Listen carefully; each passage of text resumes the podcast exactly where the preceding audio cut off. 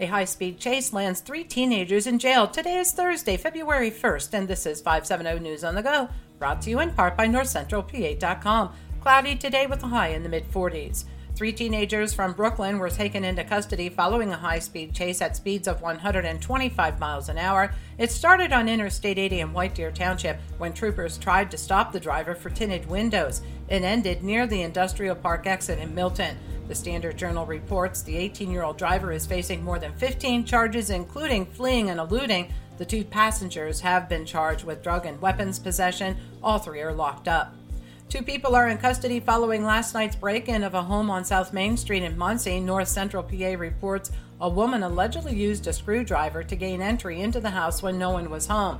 An accomplice who was waiting in a pickup truck had a suspended driver's license. Both suspects were detained. A Mifflinburg man will spend decades in prison for raping a four year old girl. 26 year old Stephen Delgado Javier was ordered to serve 20 to 40 years following his jury trial conviction. It is the maximum sentence allowed by law, according to the Daily Item.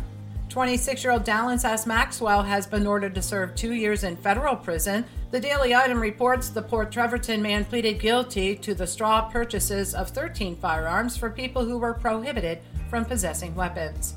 StateCollege.com reports it was a Penn State alumnus who is charged with decapitating his father and showing the severed head in a video uploaded on YouTube. 32 year old Justin Mohn of Bucks County is jailed on first degree murder charges. He graduated from Penn State University Park in 2014 with a bachelor's degree in agribusiness management. In 2022, he filed a lawsuit seeking $10 million from the U.S. Department of Education for failing to warn him of the risk of taking out a student loan, claiming he failed to find employment for eight years after graduating. He also filed three similar lawsuits. All four lawsuits were dismissed. Another mall bites the dust. Tenants at the Harrisburg Mall must vacate by today to make way for its demolition. The Clinton County Conservation District is once again holding its annual tree sales with a few changes. Instead of the usual pre orders, this year the district will have trees available through a series of shopping days from May 1st through May 4th. The trees and shrubs are on a first come, first served basis. The sale is being held in Mill Hall.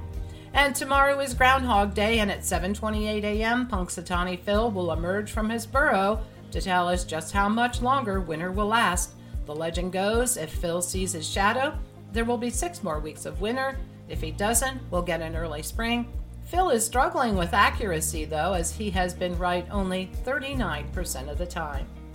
For the latest in news and events, head on over to northcentralpa.com. I'm Liz Brady, and you're up to date with 570 News on the Go.